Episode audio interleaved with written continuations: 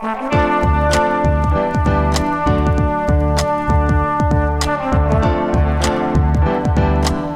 listening to the Co Main Event Podcast. And now your hosts, Ben Fowlkes and Chad Dundas. That's right. You're listening to another episode of the Co Main Event Mixed Martial Arts Podcast. I'm Chad Dundas. That's Ben Fowlkes. We're both longtime MMA journalists, and for nearly the last 10 years, we've been meeting here every week to break down all the action in the wild, weird, and occasionally wonderful world of mixed martial arts. Ben, it's Tuesday. We're recording the proper a day later than we normally do because you were out of town over the weekend, just traveling back to town. I think late last night you got in. So here we are on Tuesday, checking in and catching up on all this stuff from the UFC Fight Night event over the weekend. And of course, probably going to spend the bulk of the show looking ahead to UFC 274 this weekend and the two title fights on the card there. Uh, I got to open the show with this, though, because everyone wants to know.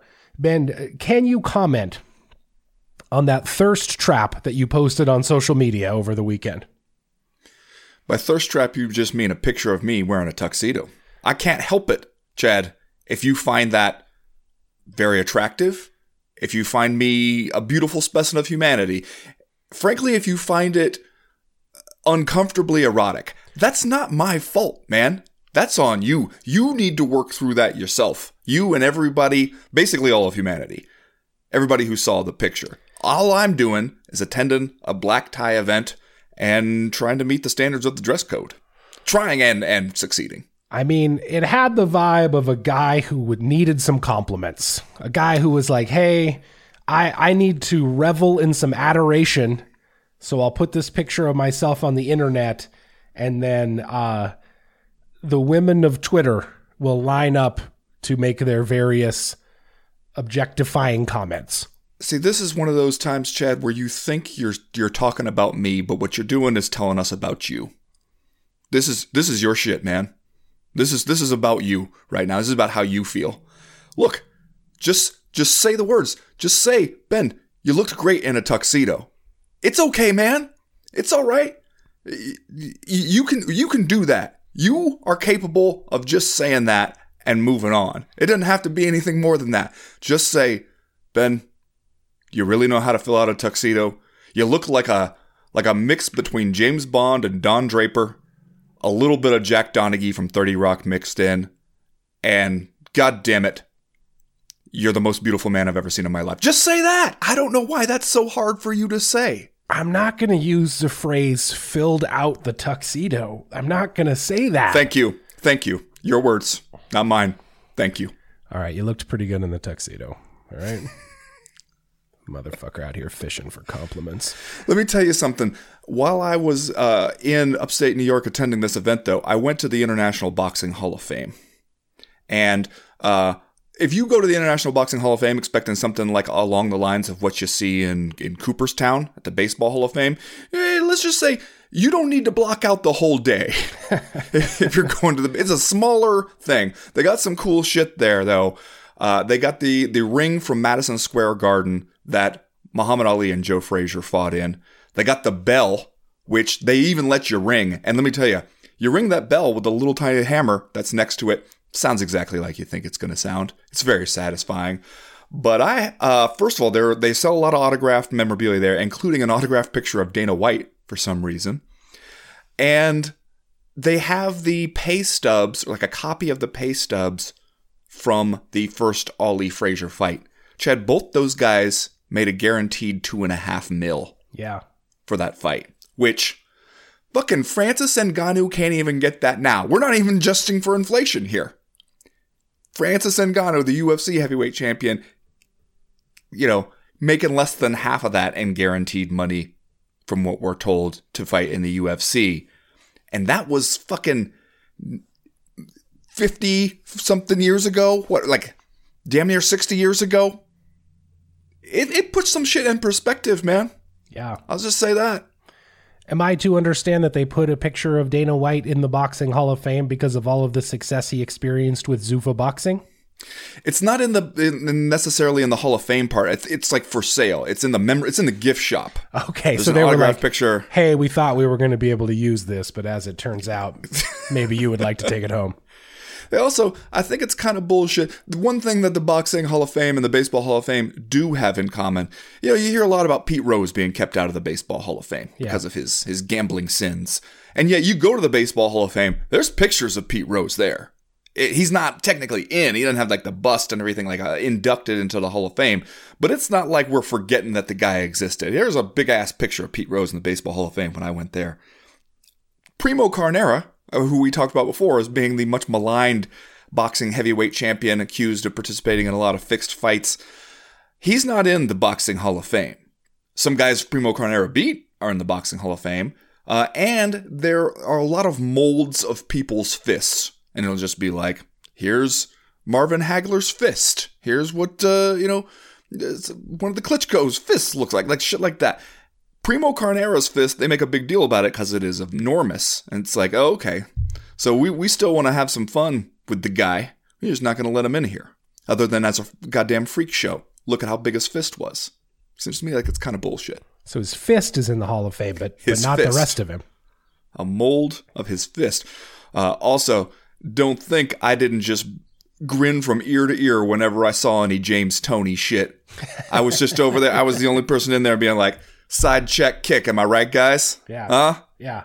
You guys don't know what I'm talking about. where's where's my pictures of Randy Couture posing by the James Toney bust in the Boxing Hall of Fame? That's what I want. That's what I, I want. just I just posted up next to James Toney's robe in the Boxing Hall of Fame, waited for somebody to wander close enough for me to be like, "You want to hear a story about this guy?" Tell you one thing: can't defend the low single. Yeah, not in his uh, not in his skill set. Uh, remember, you're listening to the co-main event podcast proper. Don't forget to go out and follow us on Instagram at CME if you nasty. Like us on Facebook at facebook.com slash co-main event. This show drops every Monday afternoon for free in your timelines and podcast libraries. Episode 500 gonna drop next week. Probably gonna have some special stuff planned for that. That's a lie. We won't have anything special planned for that. And if you think we're having fun right now, you got to check us out over on Patreon, patreon.com slash co-main event. Ben Fowlkes and I are over there party rocking all week with three additional podcasts. You can check out the Wednesday live ta- live chat, hashtag wild on Wednesdays.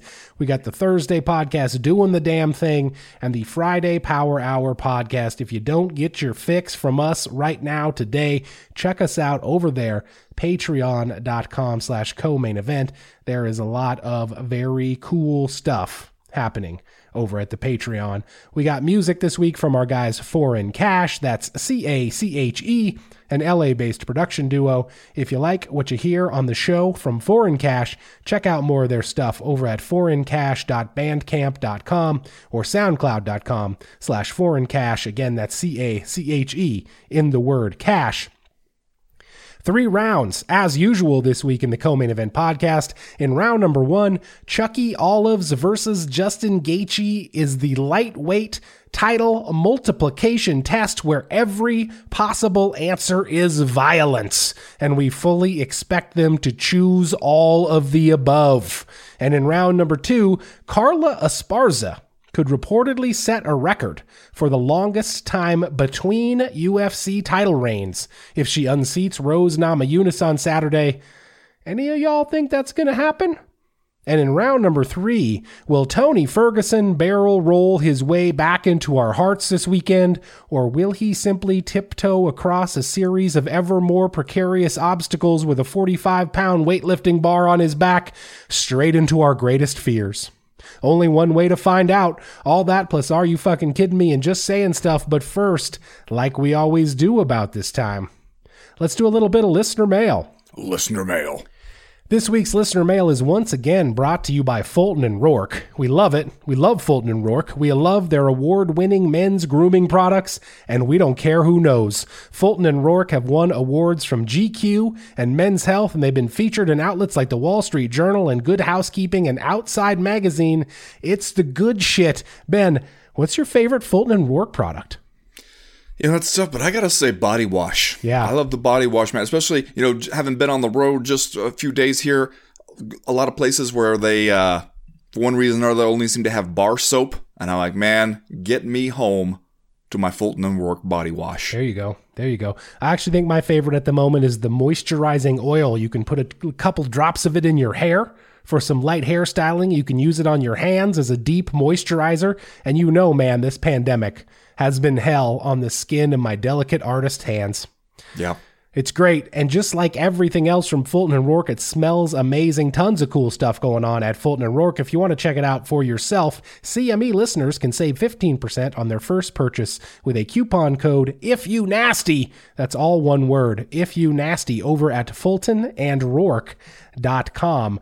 Uh, ben, we got a lot of email this week about Rob Font versus Chito Vera and a lot of emails about the scoring of that fight. I'm going to read these two together because they uh, kind of go together, really. The first email here is from Jart Harley Barvis.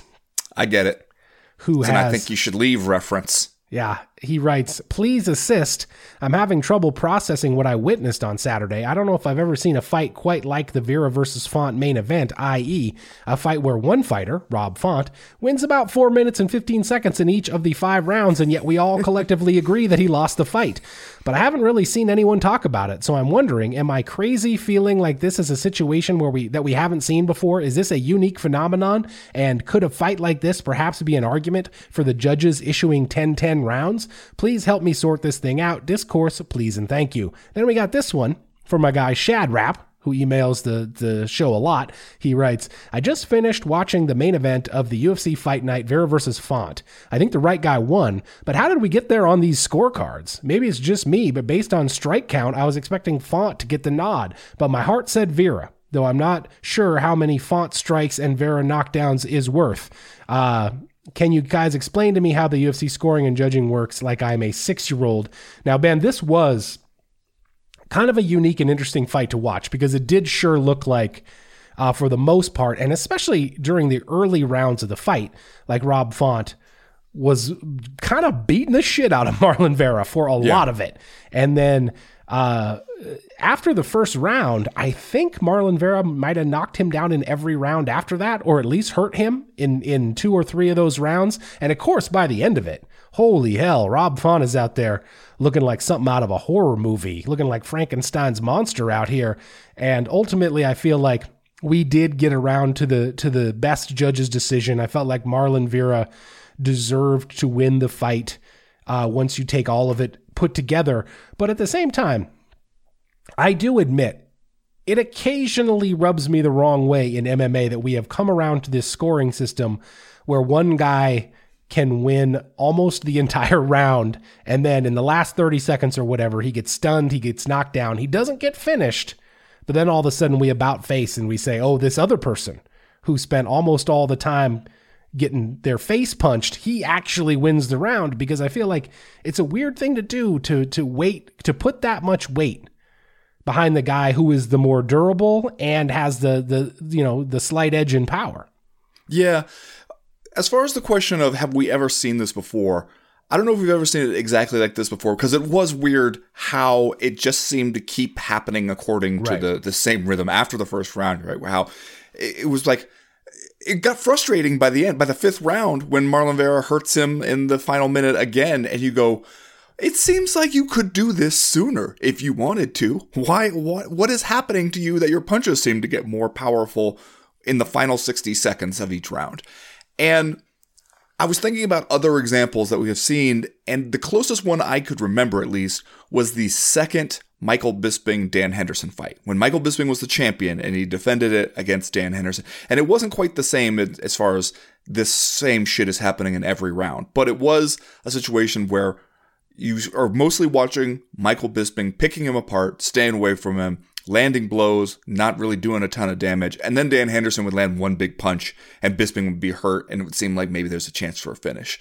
And it was hard, you know, Bisping ended up winning the decision on that, but it's hard for people then to know exactly what to make of that. How much is that worth, especially in the bounds of the 10 9 scoring system? So it, I, I do think it presents some problems, like you said, because even if we all understand, hey, we're prioritizing damage, that you are actually doing meaningful damage in this fight, not just reaching out and touching the guy with the end of your fist. That it's not just, you know, we're not doing point karate here.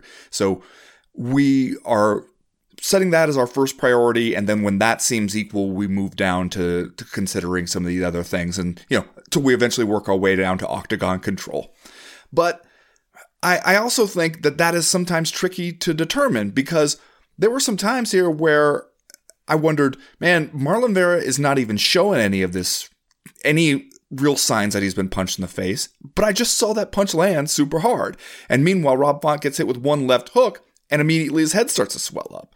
And we've seen guys before in the past where, like Georges St. Pierre is a good example, where it just seems like he wore every bit of damage that he absorbed. You could see it on his face pretty quickly afterwards, especially once the fight was over but it didn't necessarily mean he was getting hit or getting hurt more because of it. Or we've seen times where a, a, guy is mostly winning. I remember that fight between Tim Kennedy and Robbie Lawler, where Tim Kennedy is mostly winning it, and Robbie Lawler opened up a, a cut there toward the end. And you're wondering, okay, are the judges just going to see blood and think the other guy must be winning?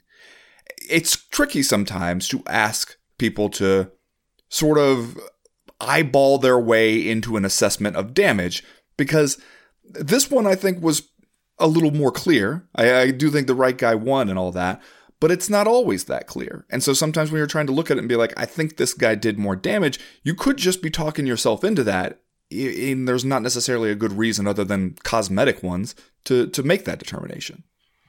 Yeah, and I rem, you know, it's we've seen rounds like this before. I think it happens not all the time, but also not infrequently that we see somebody come in and steal the round with like a hard shot and knockdown in the last minute or whatever it is. But I don't recall a fight where we saw the same thing over and over again in yeah. all of these different rounds.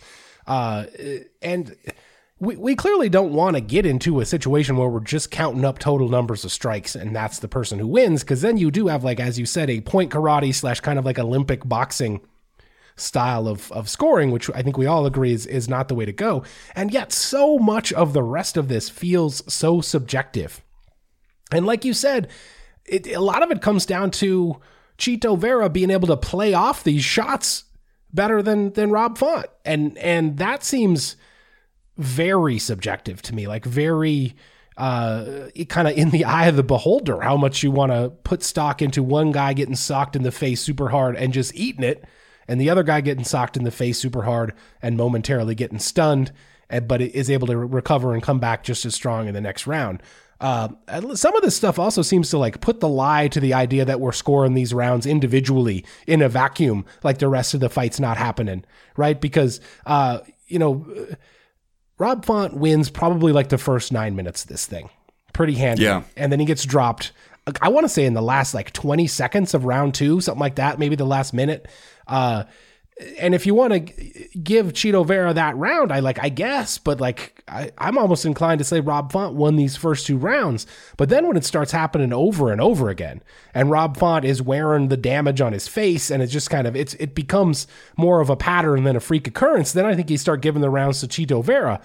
But in doing that, you're also considering the overall fight, which at least yeah. technically you're not supposed to do if you're right. judging these things eh, according to the strict letter of the law. So I do, I agree. I think Chito Vera won it, but how we got around to that, I think cuts some corners in how we're supposed to be scoring this thing. I would also ask you, and I don't know that I know the answer to this question. I guess uh, I would say tentatively yes, but like, did you come out of this thing being like, okay, Marlon Vera is the better fighter? In these in this fight between these two guys? Yes. Yes, because for one thing, if you just go by Stockton rules, then he really won that fight. Because look at the two of them afterwards, and who would have won if the fight had continued. Uh, it the if he had just done that in one or two rounds, just got outpointed for most of it, and then landed one big shot that hurt Rob Font, I would have been like, okay, maybe he, he just he landed a good one and if if we did this five more rounds the the scales would even out a little bit and Rob Font would take over.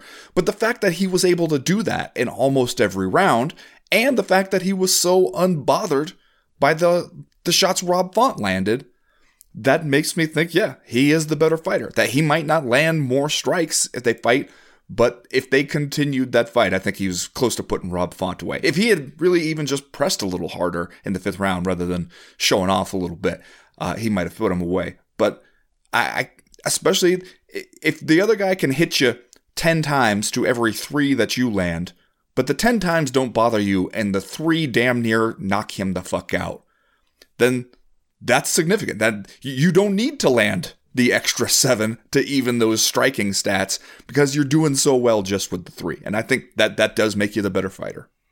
We got this question from a respectful Charizard. Hmm. I don't know what that is. Uh, might have to go to the internet. He writes, UFC, the UFC card had some damn bangers this past weekend, highlighted by Chito Vera's dominant win. Uh, do we want to go ahead and throw him in there with Peter Yan or dare I say Cejudo if the UFC feels like Henry needs to prove himself? Would watch all of it. Now, Marlon Vera has floated the idea of a rematch between himself and Jose Aldo. Of course, Jose Aldo is out here writing open letters to Aljamain Sterling about why he should get the next title defense. Uh, Marlon Vera and Jose Aldo just fought in December of 2020. That was a unanimous decision win for Aldo. Since then, Marlon Vera has won three straight fights over Davey Grant, Frankie Edgar, and then Saturday night over Rob Font. He is is now ranked officially number five in the men's 135 pound division. He has flown up three spots from number eight after this win over Rob Font. Rob Font dropped two spots to number seven. The only people in front of Vera in the bantamweight rankings, of course, the champion Aljamain Sterling. Then you got Peter Yan, TJ Dillashaw, Jose Aldo, and Corey Sandhagen. Those are the only people who uh, are ranked higher than Chito Vera at this moment. What do you want to see happen with this guy moving forward? Well, first of all, it's good to get this question from what I can only assume is some kind of anime dragon. So that's good. Good to hear from that anime dragon. Um, okay, the the the peculiar nature of this win. One of the downsides to doing it this way is that a lot of people are probably going to come out of it and be like, that was awesome. I had a lot of fun watching that fight. Uh, that dude is a, is a badass man, but he's too easy to hit and would get absolutely worked by somebody a little higher up the food chain here. So I don't know if you come out of that one and people immediately go, yeah, throw him in a title fight. I, I, I think you still got some work to do because it's one thing, you know, hey, if you can do that against Rob Font, Rob Font's a tough guy, clearly a good fighter. So you know, we're going to give you the, the, the points for that one.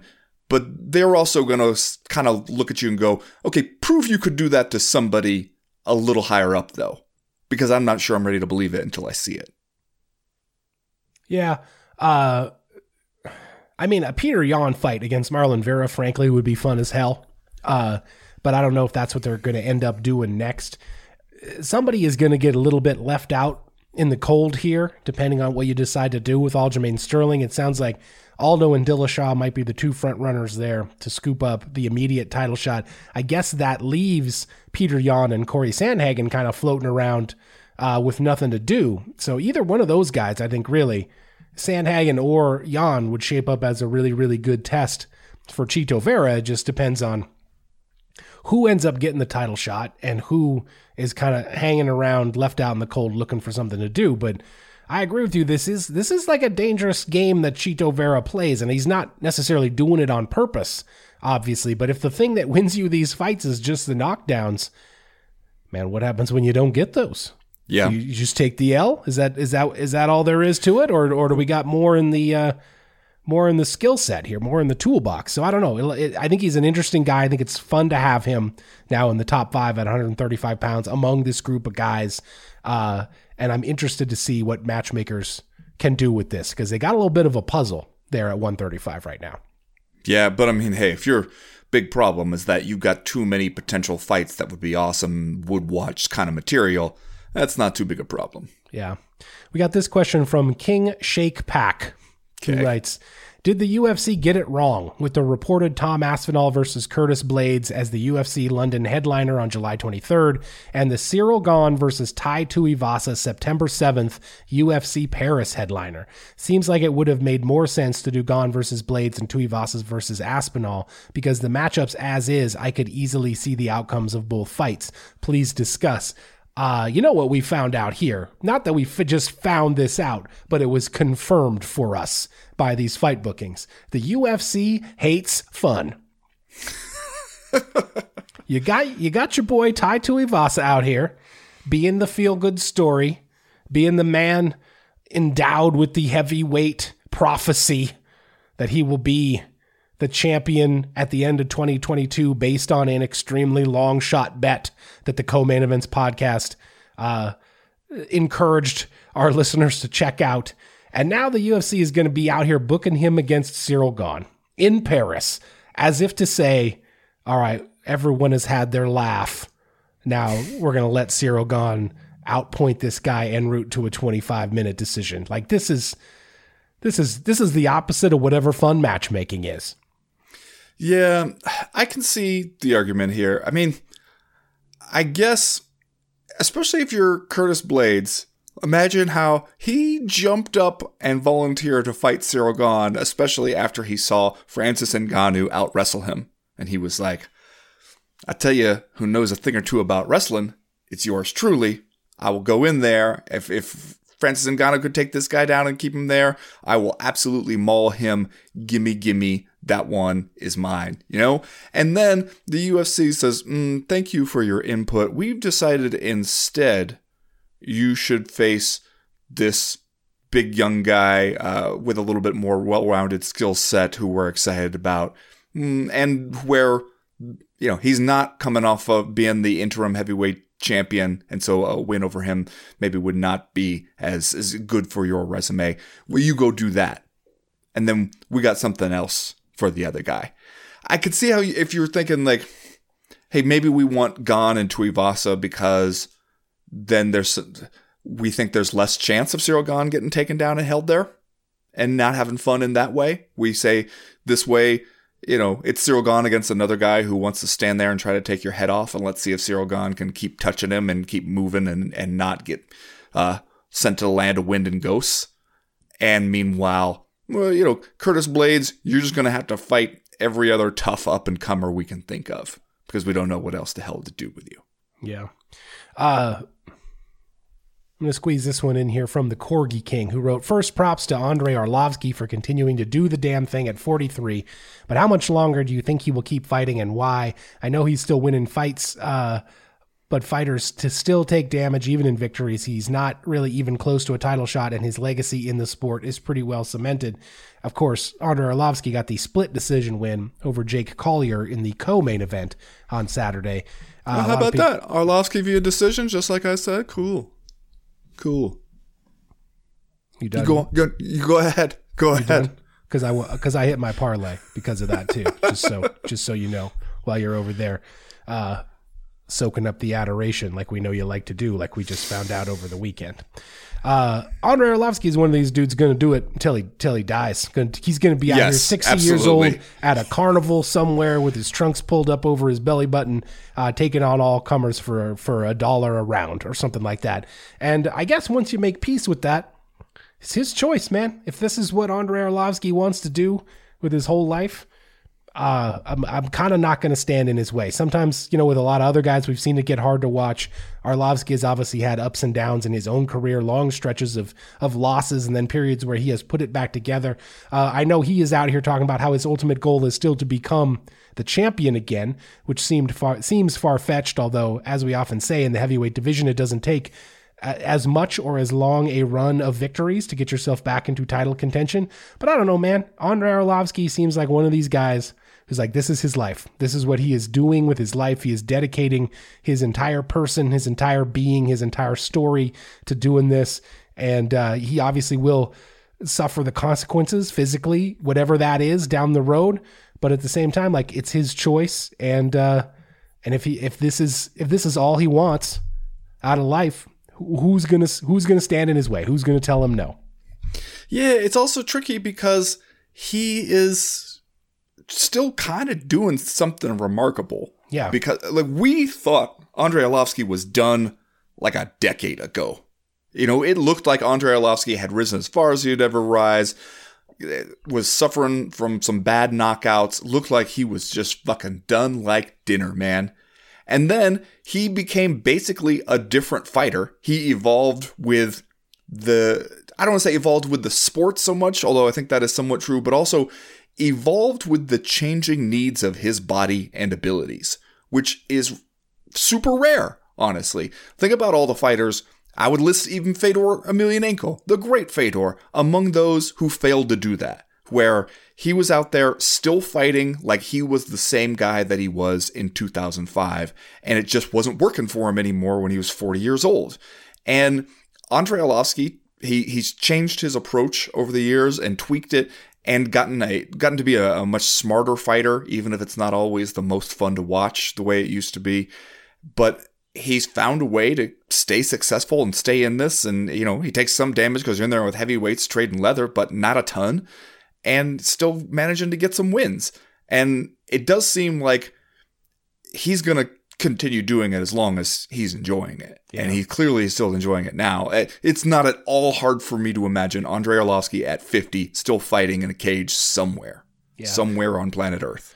He's seven and two in his last nine right now, and look out! Andrei Arlovsky has won four fights in a row in the UFC heavyweight division. The last two, albeit by split decision, but uh, the only losses over that stretch are to the biggie boy, Jairzinho Rozenstruik, and Tom Aspinall, who we were just talking about. So, like, I don't know. I, I just basically gave you my pitch on why, uh, if this is what Andrei Arlovsky wants to dedicate his life to, like, we kind of have to let him do it. And at the same time, he's more than competitive, man. He's out here winning these fights. So, uh, yeah. I'm not I'm not totally at a panic button stage with Andrei Arlovsky right now, despite how long he's been doing it and some of the ups and downs we've seen from him. Yeah. All right, that's going to do it for listener mail this week. If you have a question, comment, or concern that you want to air to the podcast in future weeks, you know how to do it. Go to the website co-mainevent.com and click the link in the top right hand corner of the screen that says email the podcast. That will get you in touch with us. Right now, we are going to go ahead and get started with round number one.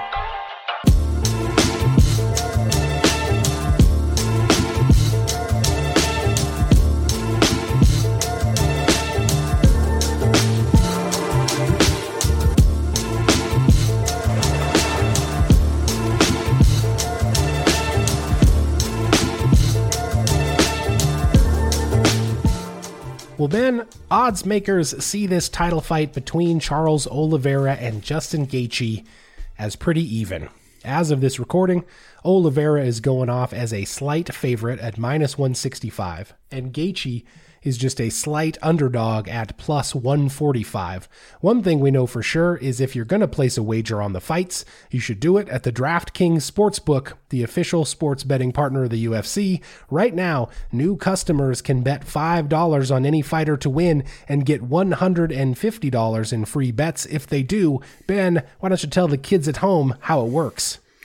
Well, Chad, you just choose your fighter, then sit back, watch the action unfold. The lightweight title fight may be close to a pick'em, but with DraftKings Sportsbook, you've got at least one sure thing for UFC 274. Bet $5 and get 150 in free bets if your fighter wins. Just download the DraftKings Sportsbook app now and use the promo code COMAINEVENT it's all one word. Throw down $5 on any UFC 274 fighter to win and get $150 in free bets if they do. That's code COMAIN EVENT this Saturday at DraftKings Sportsbook, the official sports betting partner of the UFC. Minimum age and eligibility restrictions apply. Yeah, go look at the show notes listed on this episode for details. Is this a you do you fight for both these guys, Charles Oliveira and Justin Gaethje, because we spend a lot of time on this show and MMA media types in general spend a lot of time talking strategy, breaking stuff down. It seems to me like neither one of these guys should be planning a surprise in this fight. Like Justin Gaethje should go out there and be Justin Gaethje, try to keep this thing on the feet, hurt Charles Oliveira with the low kicks, and we have seen Charles Oliveira be susceptible even recently to the striking game. It just so happens that he has uh, recovered from those instances and come back to win the fight. So I think Justin, if you're if you're Justin Gaethje, you gotta feel sort of confident in your skills heading into this. You gotta feel sort of confident that you have the recipe to potentially hurt this guy. And again, if you're Charles Oliveira on the other side of the coin, you do you, man. Get in there, weather the storm, try to take this guy down, and do what you do on the mat as the submission wizard. Get the tap out here. Am I wrong to say that? Do you think there's any surprises in store here? I mean, it's interesting that you say weather the storm because that is something that we've come to think of as part of what it looks like for Charles Oliveira to do him, right? Because we've seen him get hurt early on, look like he's he's taken some hard shots early on and then find a way to win. I don't know if you if you can really count on that for too long against some of these dudes at lightweight. And if I'm Justin Gaethje, that's definitely one of the things I'm thinking about is get after this guy early. That maybe he's a little bit of a slow starter, that he's susceptible early on. Let's go out there in the first round and put it on him and press him hard. Uh, because it does seem like once he gets a chance to settle into the fight, he's much more dangerous. Michael Chandler found that out. Dustin Poirier found that out. So if I'm Justin Gaethje, I don't want to give him that chance. But also, if I'm Charles Oliveira, if you want to stay champion for too long, you've got to fix that. That cannot just be a feature of your game that goes on indefinitely. Like, just think about who you're going to have to end up fighting as the UFC lightweight champion. You just, you will not be able to stay there for too long if you make a habit of letting people get to you early. Yeah. Uh, well, and it's been night and day for Charles Oliveira. We've all seen the stats, I believe, through his first, what was it, 18 UFC fights. He was like 10 and 8 or something like that. His last 10, all wins. 10 and 0 since then. His last loss was Paul Felder back in December of 2017 at UFC 218. Uh, it was kind of his, uh, I guess, uh, Achilles heel, you could say, in some of these other fights, is that when people did put him in trouble and take him into deep water and he got hurt and things got tired, uh, got, got rocky in the fight, he got tired, etc., he would kind of fold and he would lose these fights. And it has been the stated objective for a lot of these most recent opponents of Charles Oliveira to be like, I'm going to do that to him again. I'm going to remind him who he used to be. I'm going to break this guy and I'm going to impose my will on him. Now, obviously, we haven't seen that happen in any of these recent Charles Oliveira fights, and he has been out there fighting a bunch of dudes who, in theory, should be able to do that, not the least of which Dustin Poirier, Michael Chandler, Tony Ferguson, and Kevin Lee, all in succession in his most recent fights. Uh, but if you are Justin Gaethje, do you like your chances better than you like those other guys? Because because you know, sh- uh, short of Dustin Poirier, uh, you might be the best in the business at going out there, uh, imposing your will, hurting people on the feet with your power punches, with your leg kicks, and just kind of being relentless coming forward. If if you're Justin Gaethje. I don't know, man. Even though you're the underdog, I feel like you gotta kind of be confident in what you do here. Yeah, I would think matchup wise, of all the potential fights you could end up facing somebody for uh, for a UFC lightweight title, Justin Gaethje ought to like this one better than a whole lot of those other ones, just because of his strengths, uh, especially early in a fight and how they match up with Oliveira's.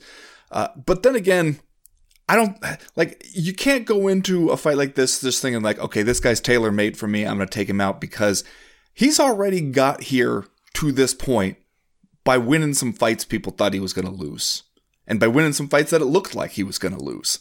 And while I think he Oliveira cannot just bank on that indefinitely, you got to respect that that he is doing that against some good guys, and that there's got to be a reason.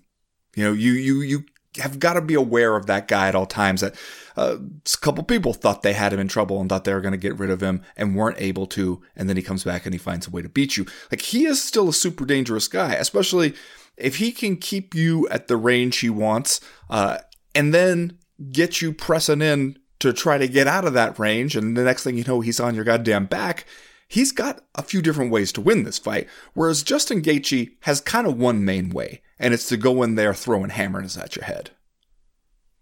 Yeah, Justin Gaethje rolls into this thing having lost to Khabib Nurmagomedov at UFC uh, 254 in October of 2020. Other than that, though, he is has won five straight. He's five and one in his last six. He defeated Michael Chandler at UFC 268. Also wins over Tony Ferguson, Donald Cerrone, Edson Barboza, and James Vick in that stretch. Uh, I, I guess one thing that I think about Justin Gaethje is that it's hard for me to shake the memories of that Khabib Nurmagomedov fight where he wasn't actually doing too bad. But then as soon as the fight hit the ground, it was all but over for Justin Gaethje. Khabib ends up winning second round technical submission. I think this is trouble for him if if if he winds up on the mat with someone as capable and uh, you know such a deadly finisher as Charles Oliveira. Yeah, but Oliveira does not have Khabib's wrestling. And that's the big. I mean, Khabib showed a great transition to the submission there, so I, I don't want to take that away from him.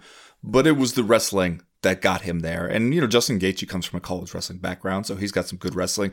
The Oliveira's ground game is just built differently. And it's built more on, you know, he'll he'll enter the takedown sometimes up against the fence to try to just get you into those sorts of exchanges, and then he feels like jujitsu wise, he's going to pull ahead of you, not just put you somewhere against your will that you don't want to be and that you can see while it's happening, which is what Khabib was doing, where he was just stacking up so many different attacks on guys that they'd get lost. And Oliveira's isn't quite like that. It is in in a way it's tricky in the opposite direction because it feels it seems like guys don't think they're in major trouble until suddenly they are.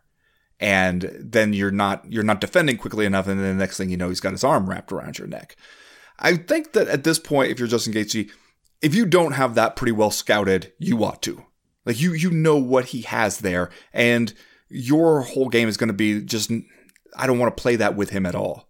Like that your wrestling should be put to use to just keep you out of those kinds of exchanges. And I that's where I really like Justin Gaethje's chances in this matchup more than others because I think he ought to be able to do that.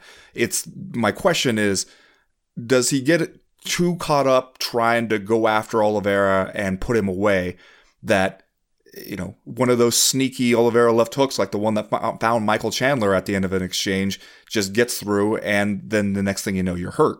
Yeah. Like that's I think what he's got to watch out for. Well, it's a long fight, man. Uh, theoretically, we got 25 minutes to work here. It's hard for me to imagine that this whole thing goes down on the feet or, you know, not in a clinching situation where Charles Oliveira could be dangerous with his with his submissions and other stuff. But I guess on the on the uh, Justin Gaethje side of things, it's going to I feel weird saying this about Justin Gaethje, but we have seen a slightly more patient slightly less pressing Justin Gaethje in some of his most recent appearances. It seems like, you know, with the maturity that comes along with all of his experiences, he has, has maybe not realized, but gotten comfortable with the fact that he can still be very, very dangerous on the feet while putting together a sort of a composed uh, showing. So he may not go out there and, and rush into too much stuff. And I agree with you that he should have a lot of Charles Oliveira's attacks scouted. It's just that with Charles Oliveira, having them scouted and stopping him from doing shit to you can occasionally be two different things. Well, I guess one question I have for you is like, who do you think this benefits if this thing goes long? If we get into the third, fourth, fifth round, if we're into those championship minutes, which guy, uh, which guy does this benefit? Because you got two guys here who, who, uh, kind of have that, you know, uh, grinding bulldog mentality at times. I think the longer it goes, the more it's in Oliveira's favor. I, I think that Justin Gaethje, the thing that he does, he does very well. But keep, if you have to keep that up for five rounds, I think that for one thing, it means you're not really hurting the guy as much as he bases his whole attack on. You know, Justin Gaethje is like his whole thing is, hey, let's stand here and punch each other in the face, and I will bet that I can take it more than you can. And if you make it to round four and five there, then it something has gone wrong with that strategy at some point. Whereas Charles Oliveira, I think the scariest moments of the fight for him are first round, early in the second round, and then he usually seems to settle in there. So, like, it's hard for you know for one thing i don't see this one going to a decision. I think that somebody probably gets finished in this one. But if it does go to a decision i, I think that it does not favor justin Gaethje just because of the way he tends to approach these. All right let's do are you fucking kidding me? And then we'll move on to round number two. Ben what's your are you fucking kidding me this week? Well you know we talked about this fun uh, ufc fight night main event fight between rob font and marlon vera. I was on the road. I was traveling. Had a had a black tie gala to attend on Saturday evening. You might have have heard me mention it or seen how good I looked in a tuxedo at this event. So I didn't get to watch the fights live. I circled back afterwards to watch them. I think this should be no problem. I got an ESPN Plus subscription. I'll just queue it up on there. They break the fights out for you and everything and watch them individually. Uh, the thing I forgot though, and see this part is on me, is that ESPN Plus uh, doesn't. Uh, what's the word I want here? Work. It doesn't fucking work, Chad. The shit just doesn't work, man. I, you know what happens when I go onto ESPN Plus, find the fight I want, click play on that bad boy? Error page. Over and over and over again. Just error. Like, it can do all the other things. It can show me all the things it has to watch. Just when I want to watch them, that's when it cannot do that. You know how I end up watching this fight? MMA Core. The homies. The straight up fucking homies who always got your back on MMA Core. No matter what shit you want to see that you did not pay for, they got you over there on MMA Core. ESPN Plus, to whom I pay a monthly subscription fee, just doesn't fucking work. Are you kidding me? You fucking kidding me with this shit? ESPN Plus? You know how great a service this would be if it actually just did the thing? If it did the thing that you pay them for? It'd be wonderful. I would love it. I'd be willing to pay them several American dollars every month for that service. In fact, I do. It's just that they don't then do the thing they're supposed to do. Are you fucking kidding me? Why doesn't the shit work, me? Chad? All I just all I want the shit to do is work. Uh I'm sure the homies at MMAcore.tv are going to appreciate the shout out that they they, they I got. believe it's as soon as they wake up in Moscow. But... What time is it in Moscow right now? As soon as those guys wake up, they're really going to enjoy that shout out that you gave them. They earned it. Yeah. I'll say that for them. Uh, ben, Dana White went on something called The Pivot this week. Okay. It's a podcast or something. I don't know. Uh, but as we know by now, Dana White's fucking specialty is to go on these mainstream sports podcasts or radio or TV shows where they know enough to know that they should be talking about the UFC, but they don't know or care enough to know when he's lying. So they just sit there and they nod their heads and they say right and uh huh and they just go along with whatever he says. Well, he spouts this nonsense, man. He spouts this utter, absolute nonsense about fighter pay. I've got the quote right here. Some of you might have seen it on the internet.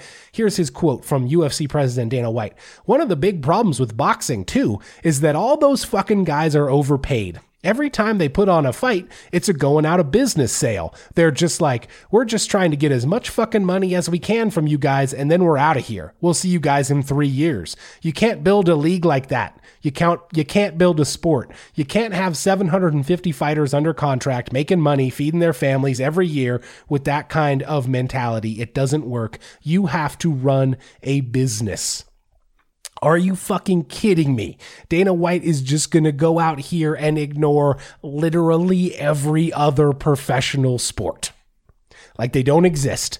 Man, the UFC made a billion dollars in revenue last year with what we believe are 55% profit margins. And all the news out recently has all all of it has been about how those numbers and that money is only going to go through the fucking roof in the next couple years. Are you fucking kidding me? This it's the year of our Lord 2022 and this guy is still going to sit there on these podcasts and be like, "Can't do that, doesn't work financially. Can't pay these guys that much money." You fucking kidding me? Like I feel like every time we turn around, there's a fucking big boxing event every month, week after yeah. week after week. Boxing is back. They're doing all this shit. Nope. It's a cash grab, man. Once every three years, these guys are going to show up. Are you fucking kidding me? We're watching it. God, it's it's going fairly well, honestly. Uh, and you know, one of the ways I can tell that it's going fairly well is that there aren't a bunch of boxers trying to get into MMA. However, there are a bunch of MMA fighters trying to get into boxing. Seems like they're doing okay over there. You fucking kidding me, man? kidding me? That's going to do it for round number one. We'll be right back with round number two.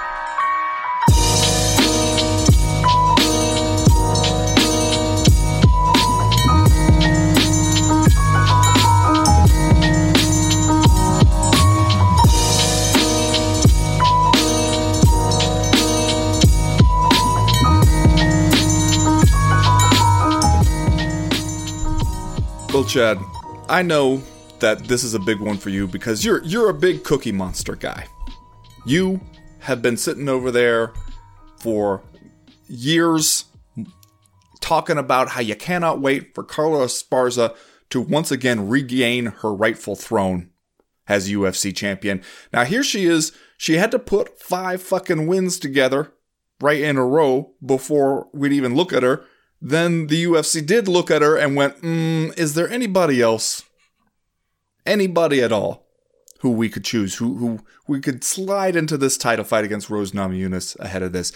But then, you know, at a certain point, even Rose Namajunas is like, "Hey, you know, she did beat me back during the Ultimate Fighter finale to uh, the the inaugural UFC Women's Strawweight title." I kind of like that one back. She seems like she earns it, has has earned it with this winning streak. Give me Carla Esparza, and now we're back in business. Do you see Carla Esparza regaining a UFC title here? And what's your hype level for a fight of this sort? It sounds like a loaded question, my friend. It's a yes uh, or no question. First, first one.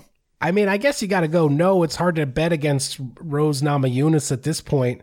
Although, you know, you, you you gave a lot of credit where credit was due there in your introduction. I think you, in some ways you got to hand it to Rose Namajunas for this fight even happening because, like you said, this wasn't necessarily the opponent that the UFC wanted. And Rose, who is a fairly unique figure in the landscape of this sport, was kind of like, no, I'm doing Carla because in some cases, deserve does have something to do with it, and she does deserve it. So I think it's like kind of a feel good fight to have to have Carla Esparza come in here and get this title defense or title shot that she has earned and that she does deserve. Uh, it's hard to see her beating Rose Namajunas, but you know maybe if she can come out and work that wrestling game that got her the title in the first place and steer steer clear of the submission attempts, she could have a shot.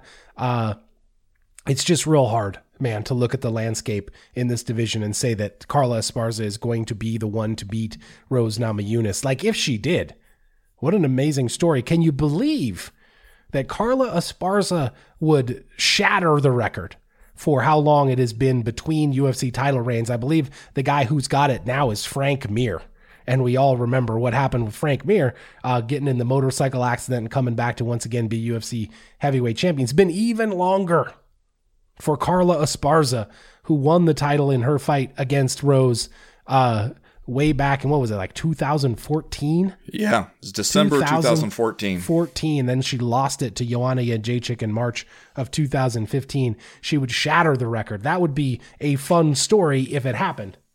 I don't know though, man. Rose has been pretty good the last yeah. last handful of times out which is why it surprised me to look at the betting odds for this one and see that it's a little closer than I thought. You know, a lot of people have Rose Namajunas right around a two to one favorite. Uh, some places a little under a two to one favorite. Carla Esparza at uh, plus one sixty five, uh, according to DraftKings. There, so I I don't think you can exactly count Carla Esparza out. I think it makes it tempting for people because Rose Namajunas is such a charismatic figure. They like her so much. As a fighter, she's really developed into a well-rounded and like really excellent all-around fighter. And Carla Esparza, you know, is going to show up even at a title fight, walk in there, stand in her cor- corner, looking like she's in the waiting room at the dentist, just stone faced, showing no emotion, no interest. Let's just kind of a whatever. Let me know when it's time to go do this. But then when it gets started, like she knows what her game is, and she's been pretty good at it. Yeah, uh, it is. I guess what I think or what I wonder about making the difference this time is it just seems like athletically Rose Namajunas just seems like she's ahead of her, and that her experience now, especially in big fights, has caught up to that, and that she's not quite as easily awed by the moment as she was back when they met at the Ultimate Fighter finale. Yeah, I actually thought the odds would be would be longer than yeah. that on Carla Esparza. That's not there's not quite as much disparity in those uh, odds as I thought that there might be. And like, and hey, let me just say for the record, it was cool as hell when Carla Esparza used to walk out to old school Metallica. That that was actually course. super Yeah. rad. I think she walked out to battery once before, uh, which was awesome. I don't think she does that anymore, but but it was it was cool when she did it. The road to victory for Carla Esparza here seems somewhat arduous to me. Like, isn't the way that she wins this to use her wrestling kind of GSP this thing? If she can take uh, Rose down, do the top control thing, maybe not take too many chances, basically have a positional fight more than anything else, land some ground and pound. If the opportunity presents itself for a submission that she could go for without giving up position to do it. But I think, like honestly, if if I'm one of her coaches, I'm probably preaching a pretty conservative game plan for this thing if we actually want to go home with the championship belt. And again, I think that's just a long damn time to be in the cage with Rose Namajunas, who has been good on the feet. She's got great submission skills. She's going to be out there shouting about how she's the best. Yeah. Uh, so we know that. It just seems like Carla Esparza will have to pull off a long and dangerous game plan if she is going to win this fight. I see that uh what is it? 6 of her last 7 fights have all gone the distance. Her wins, I'm sorry, 6 of her last 7 wins have all gone the distance including those split decisions over Michelle Waterson and Marina Rodriguez. She did uh, score the TKO her last time out, but uh, I don't know, man. It just seems like you are going to have to play the long game in this fight if you're Carla Esparza and you want to beat Rose Namajunas, and that seems like an awfully hard thing to do. Yeah, but also, you know how we were talking the other day about the the live odds that they do and how those live odds can swing back and forth uh, pretty dramatically during the fight. If Carla Esparza can go out there and get a takedown in round one, take a look at the change in those live odds.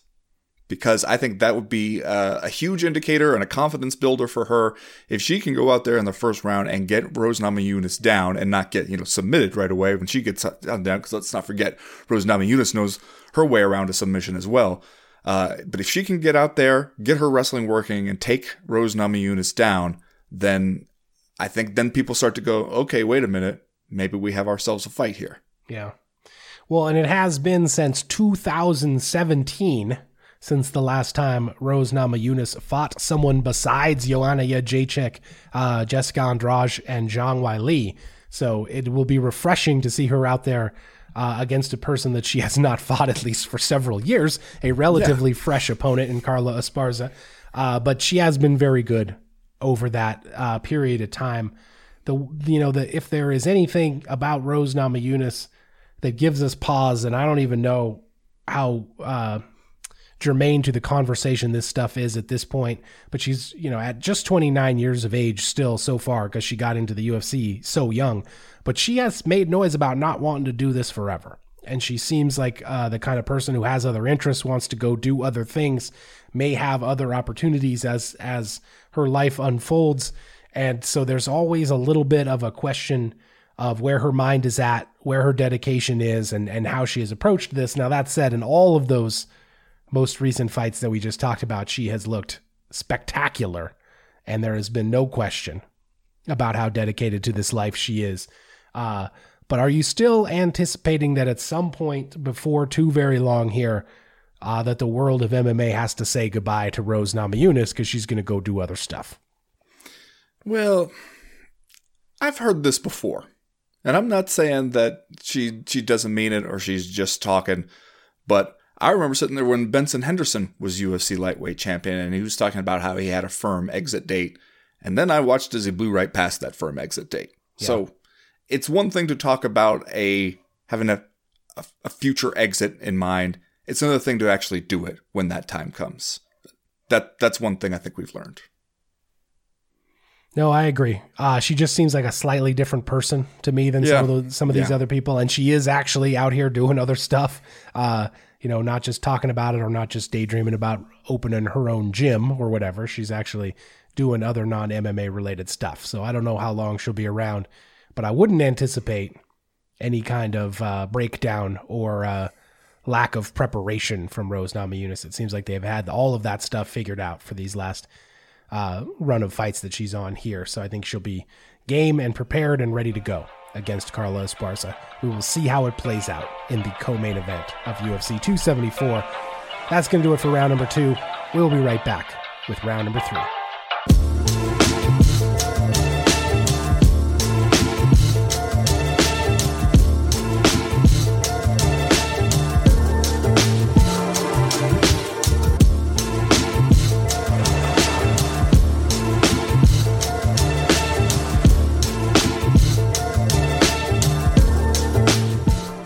Friends, let me tell you about a product that I use literally every day. I started taking AG1 from Athletic Greens because it was a quick and easy way to get all the vitamins my body needs in order to be awesome all day long.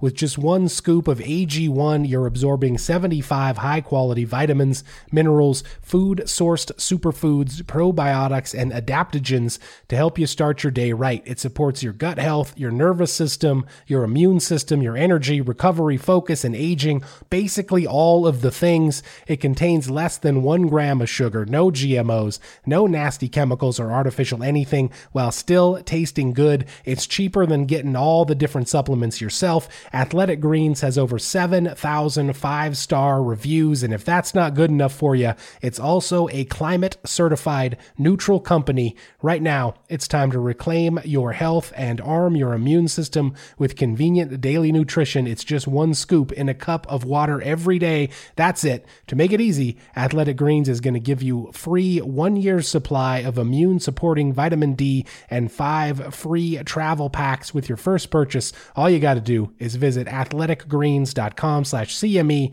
Again, that's athleticgreens.com slash CME to take ownership over your health and pick up the ultimate daily nutritional insurance.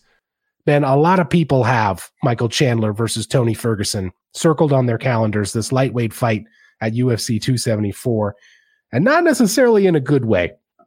I think a lot of people might be concerned about uh, El Cucuy, Tony Ferguson at this point. Obviously, both he and Michael Chandler need to get a win to stay relevant in the 155 pound division here. Are you more excited for this fight or are you more kind of scared? Uh, can it be both? You're because scared. You got a little nervous feeling. Scared cited.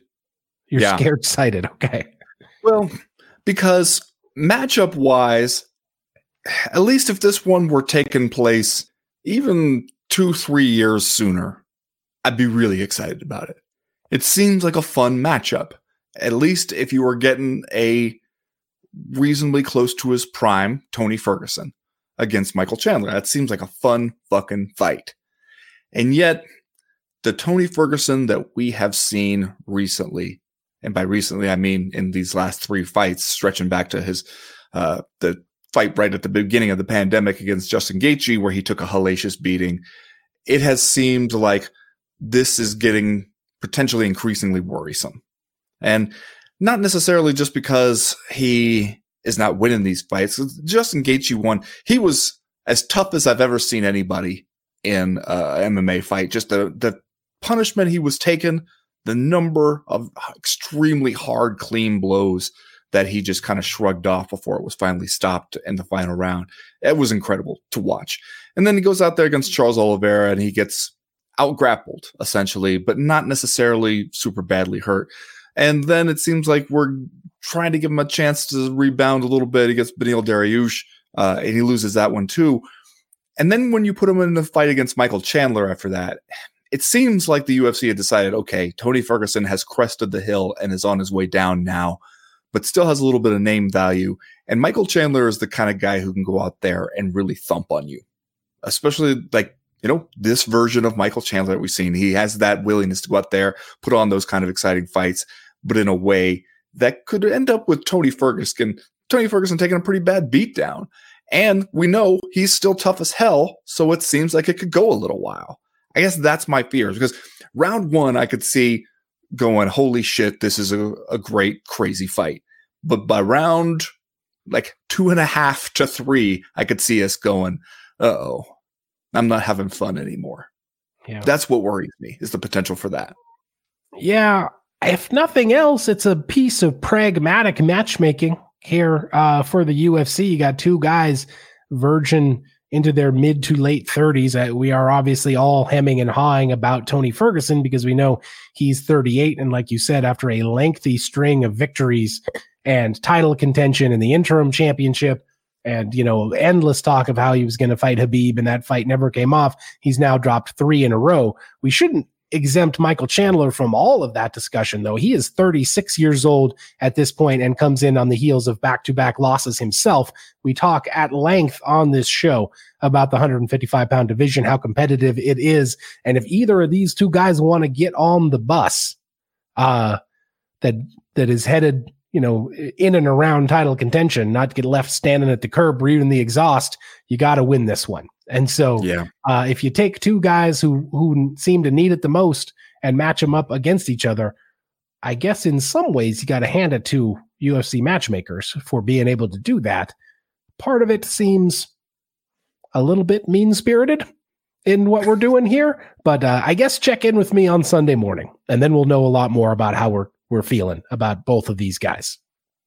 Well, I mean, it is a little bit of a mean spirited sport, just when you think about what it is. So uh, that is true. But we've talked about this before how sometimes you get to this point in the UFC where you're a name, you have worked your way up to that point, And then when you start to fall off a little bit from that peak, you're still a name.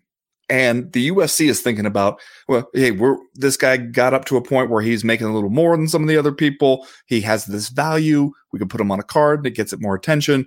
But when you're a name, you don't get tune-up fights.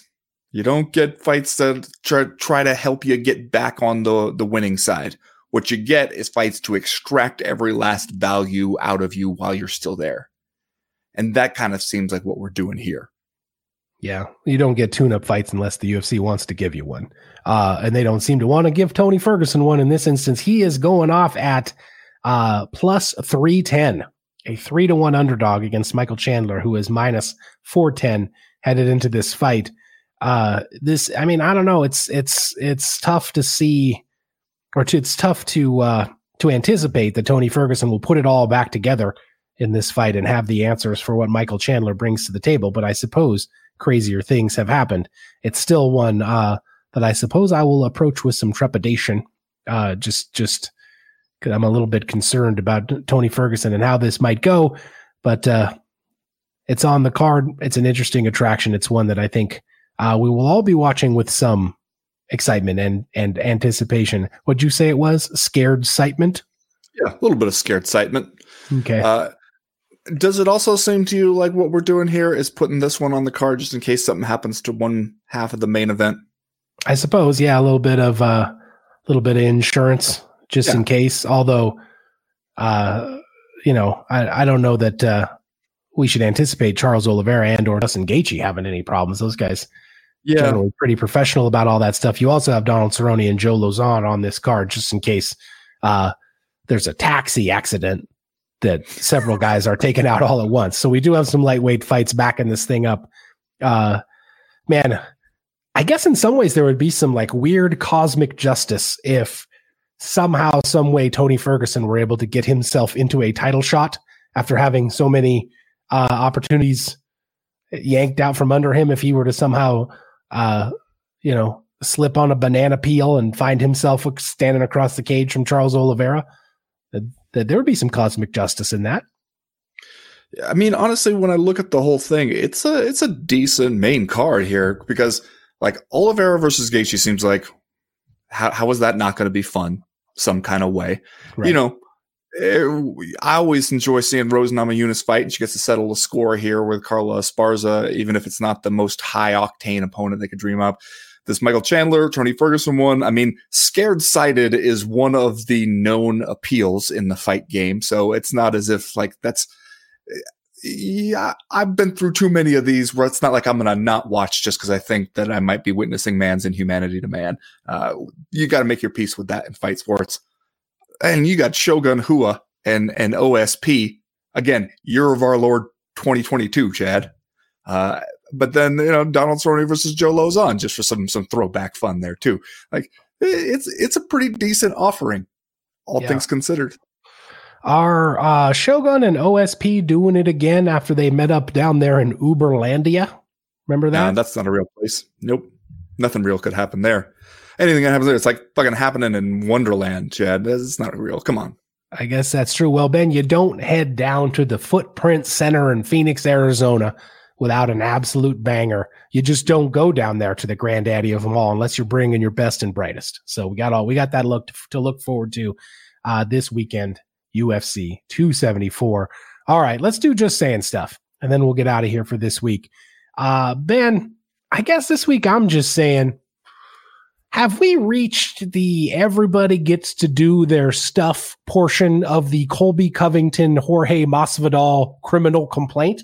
Okay, I see we have the same just saying stuff here. Okay, I did not know that, but uh, because it seems like you know we we did all this stuff with the assault outside the Papi Steak, and it seemed like a big deal, and Colby Covington was going to press charges. We're protecting his identity using the Shield laws down there in Florida. We got to call him CC the whole time uh, so that nobody knows that it's Colby Covington that got attacked by Jorge Masvidal. He chipped his tooth. He he got his Rolex. It seems like in the last week or so, we've advanced beyond the this is a serious legal matter phase, yeah. and now we are in the everybody's just doing their stuff. Are you motherfuckers trying to work a rematch?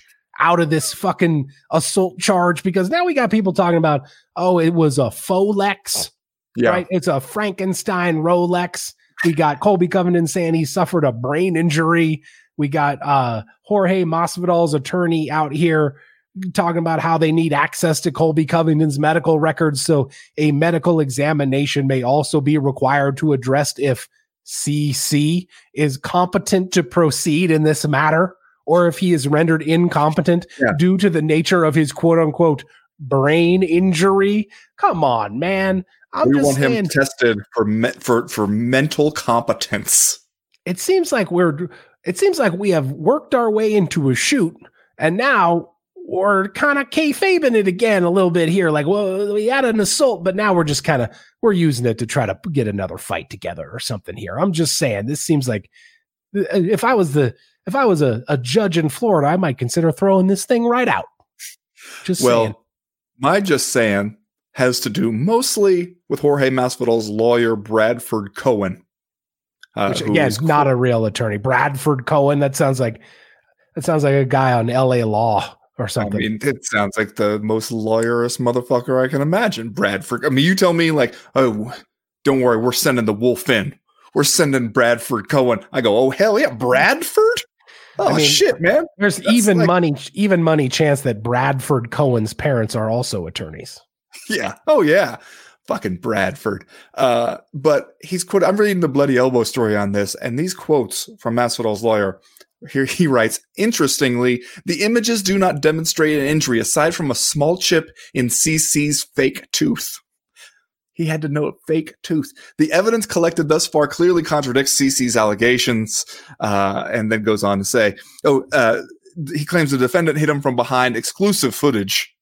Gonna throw around exclusive footage like it's fucking TMZ. Shows during the during the incident, CC was facing the individual he identified as defendant. In fact, CC was looking at defendant head on prior to taking the hit, then appears to run from defendant in fear also referring to the Folex, Chad, that uh, this comes from Covington. This nickname indicates that a watch is composed of aftermarket parts, including fake or knockoff Rolex parts and possibly real Rolex components, certainly negating the testimony that the watch is worth $95,000. To calculate repair costs and extent of damage to CC's Folex, the watch needs to be examined more closely to determine the true value of the watch. This is a guy, you weren't going to slip in the luxury timepiece portion of this case past him and let him not like fail to seize on this and run with it. He's gonna he's gonna grab that element and take it twice around the dance floor. Wait, we need to see the luxury timepiece in question. Let's get an expert in here to determine its true value. Uh, and then, is, of course, is that a, a, legal argument or a pro wrestling promo? Uh, CC ran from JM in fear. Come mm-hmm. on, man. What are we doing here? Uh, also, the the quote A mental examination may also be required to address if CC is competent to proceed in this Yeah. matter or if he is rendered incompetent due to the nature of his quote unquote brain injury. Yeah, putting brain injury in quotes, man. Uh-huh. Uh, so I guess this week, Chad, I'm just saying, I don't know where Jorge Masvidal found this guy, but I think Jorge Masvidal has found the right attorney for him. Found an attorney who, you know, matches his energy, meets him on his level, and proceeds the way Jorge Masvidal would proceed if he were an attorney at law. Yeah. I'm just saying.